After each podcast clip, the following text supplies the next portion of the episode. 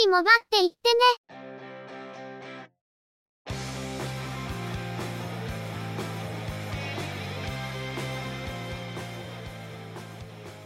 この番組は、モバイル通信に関する技術や業界の動向についてのニュース、IT ガジェットについての情報などの話題を中心にご紹介しています。この番組内でのおしゃべりは、すべて合成音声でお送りしております。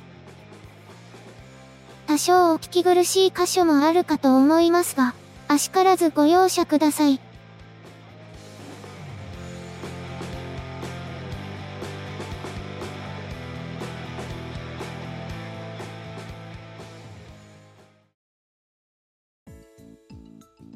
今週もゆくもばのスタートです。お届けいたしますのは、ネタを探してきたり、いろいろしてるのが中の人、またの名をハイマウント。そしてお話をするのは、佐藤ささらと、鈴木つづみと、嫌です。ゆくもば、第396回です。今回は、いただいたご意見に対してこの場をお借りして回答したく思います。コメントいただいた方のお名前は控えさせていただきますが、以前からささらさんの声がキンキンして聞き取りにくい、改善してほしいとのご意見がありました。声のパラメータは開始当初から基本的には変更していなくて、ささらさんの声のパラメータは、チェビオクリエイティブスタジオのバージョンアップの際、一度ベースとなるデフォルトの声が高くなってしまったので、開始当初からの声に合わせるべくパラメータを下げて現在に至る、という経緯があるそうです。これまで実施してきた聴取に関するアンケートで、ネガティブな意見が出たことはあまりないのですが、求められている改善は、ささらさんの声を変えてしまうこととほぼイコールとなります。長年継続してきた根幹となる部分の改変は、番組を変えてしまうことになり、実際問題として非常に厳しいと認識しています。またこれまでにも静音処理などを試みていますが、合成音声とこの手のプラグインとの相性がすこぶる悪く、望ましい結果が得られなかった経緯もあります。このため、大変申し訳ありませんが、制作からのアプローチでの変更は非常に困難であるという結論に至っています。ただ、聴取の環境、イヤホンの種類や、スピーカーの調整などによってかなり変化が生じ、環境によってご指摘の状態になることも認識しています。個別の環境に対応したカスタマイズはこちらでは困難ですので、スピーカーやイヤホンの変更、またはイコライザー機能を使用できる場合は、高音域を少し絞るなどの個別調整を試みていただければと思います。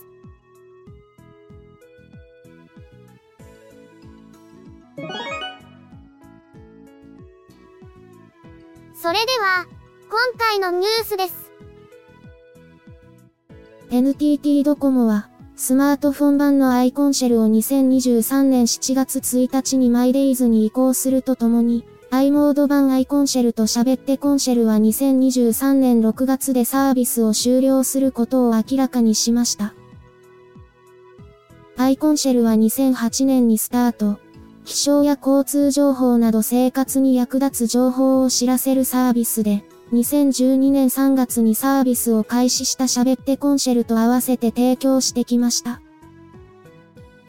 マイデイズは2018年にスタートした後継サービスで、ドコモは経営資源を集中するため、サービスの移行を実施するとのことです。i モード版の iコンシェルを、 my daiz、iコンシェル、カッコ月額コースで利用中、かつ一押しパックの契約をしていないユーザーは、2023年6月30日をもって自動的に解約になるとのこと。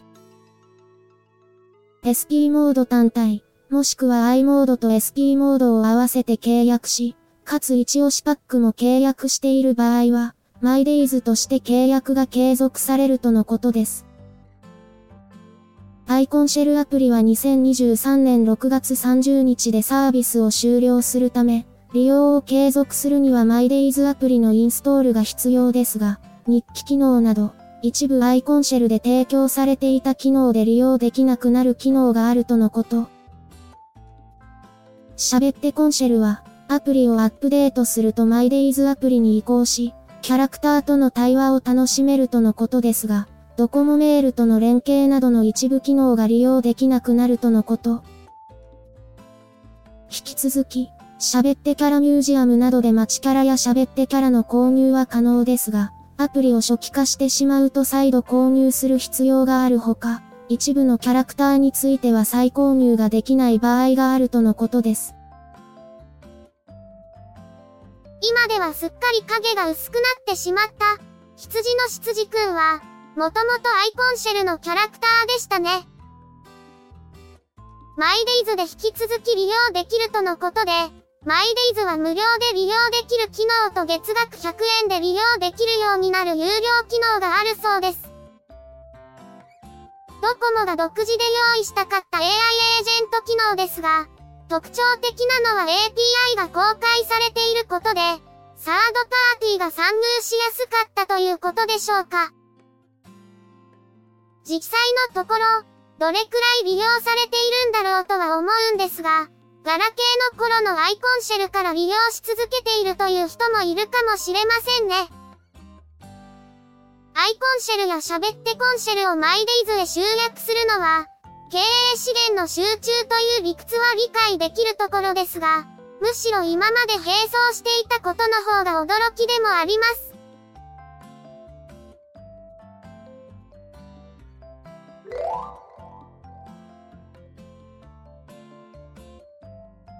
7月19日の朝9時頃から10時50分頃までの間、IIJ ミオとイオンモバイルで音声発信ができない不具合が発生していたとのことです。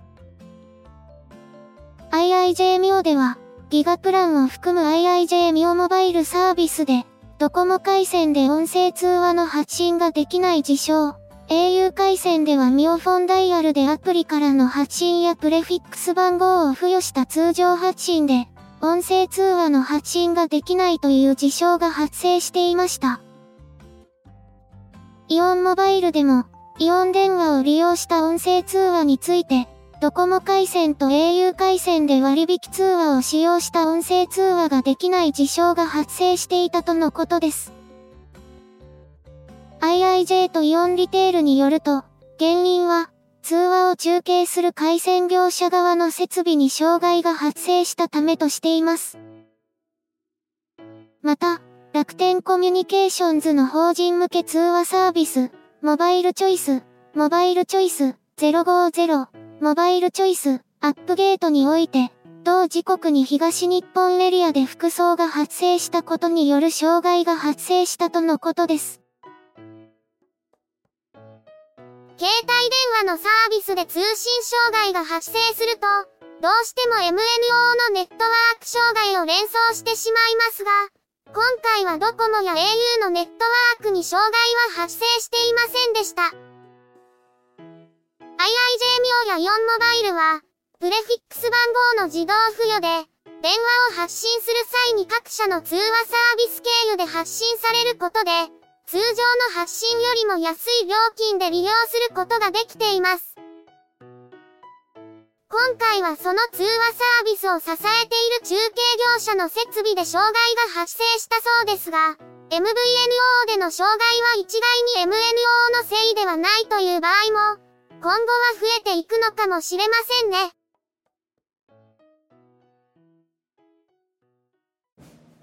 AFV、感染、航空機、自動車などのスケールモデルが好きだけど、制作テクニックなどの情報交換に困っている方はいませんか？そんな方はぜひご連絡ください。SMBF はそんな皆様とのコミュニケーションを目指している模型サークルです。スケールモデルビルダーズ福岡は福岡市を中心に活動中。サークルメンバー募集中。イベントはメンバー以外の方もどうぞ。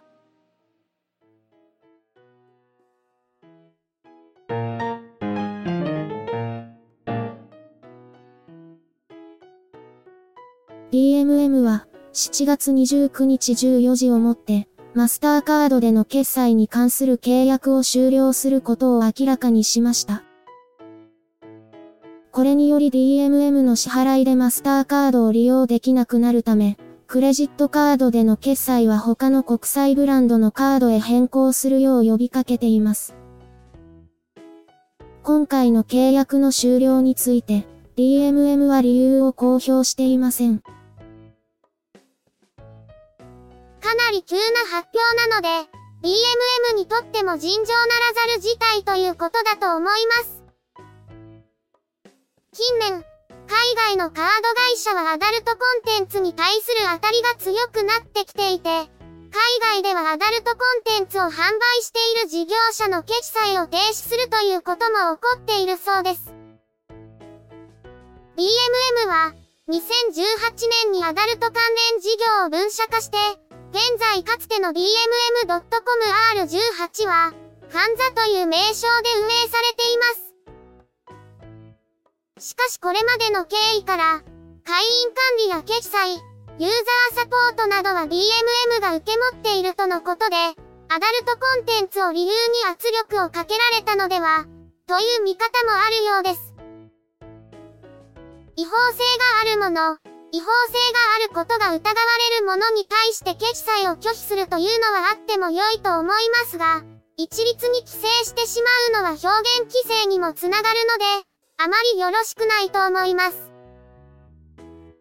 中の人にとっては、ビザに何かあった時のバックアップでマスターカードを作ったんですが、こういうことが起こると、ちょっと困ってしまいますね。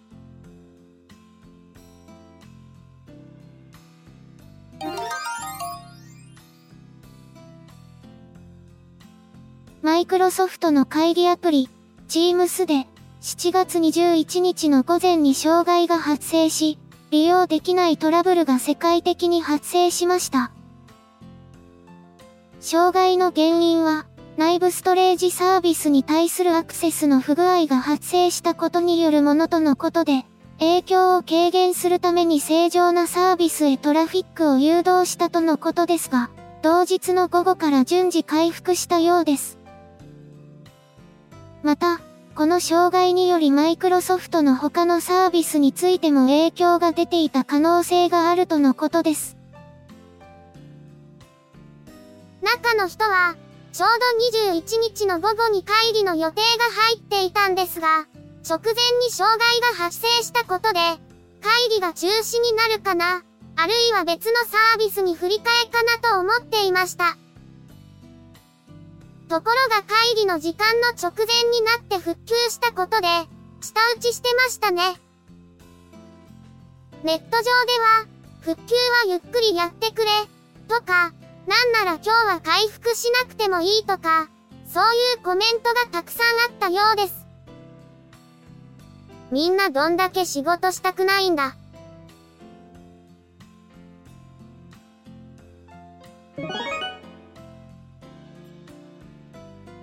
今回のニュースは以上です。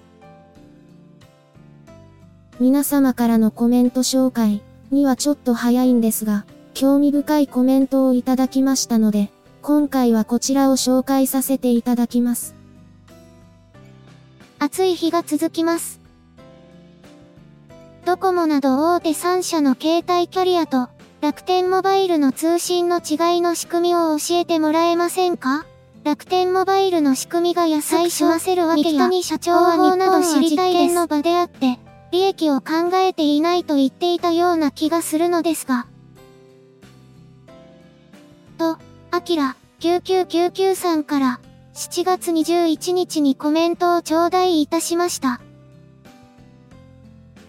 アキラ、9999さん、コメントありがとうございました。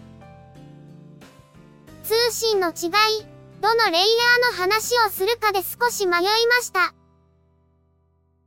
通信方式に関しては無線の周波数帯を除くと、4G、5G とも、他社と同様の通信方式を用いていますね。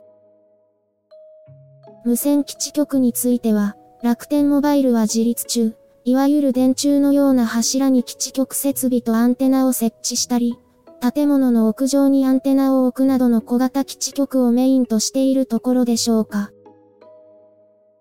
ドコモや KDDI も自立中に設置する小型基地局は持っていますし、ソフトバンクも小型の基地局でエリアを拡大しましたが、楽天モバイルはさらにコンパクトな印象です。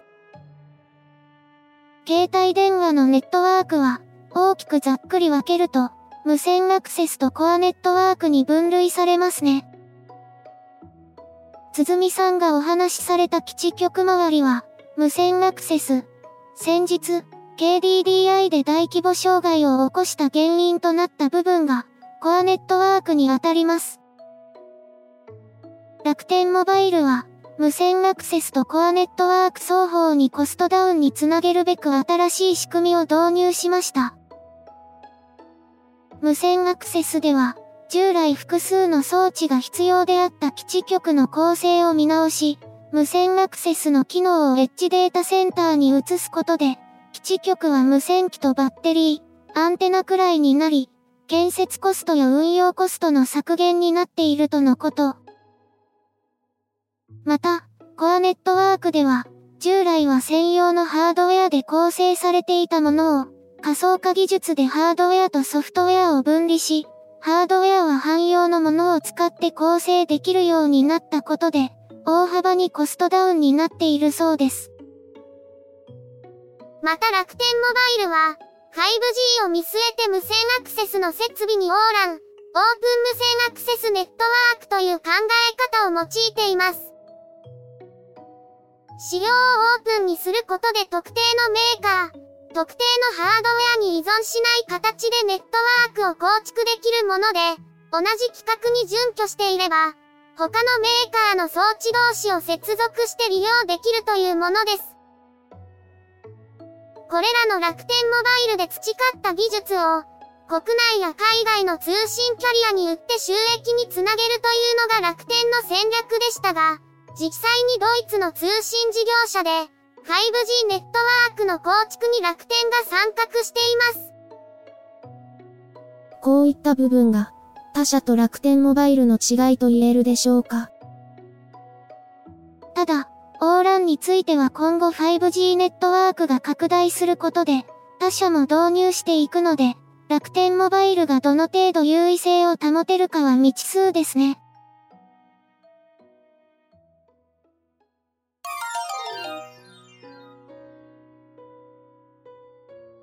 今週のゆくもばは、そろそろお別れです。ゆくもばへのご意見やご感想、その他何かコメントしたいことがありましたら、ぜひ遠慮なくお寄せください。Apple Podcast へのレビュー投稿、ブログへのコメント、メールフォームからの投稿、Twitter でハッシュタグ、シャープ y, u, k, u, m, o, b, a をつけたツイートなど、送りやすい方法でお気軽にいただければと思っています。ハッシュタグはアルファベット小文字。日本語ハッシュタグは使用していませんのでご注意ください。他にも Facebook ページや Discord サーバを運用しており、こちらでのコメントも歓迎します。詳細は Twitter アカウントをご参照いただければ幸いです。いただきましたコメントは、おおよそ月末をめどにしてご紹介させていただいています。また、ゆくもばで過去に配信していたものの再配信、ゆくもばアーカイブスを不定期で連続配信しています。お時間がありましたら、過去の振り返りとしてお聞きいただければ幸いです。では、今回はこれで失礼いたします。また次回、皆様のお耳にかかれますように。ゆっくりもばっていってね。ゆくもばは、チェビオ、クリエイティブスタジオを使って作成しています。番組作成にかかる一切を取り行うのは、中の一言ハイマウント。お話をしましたのは、佐藤ささら。鈴木つづみ。いや、でした。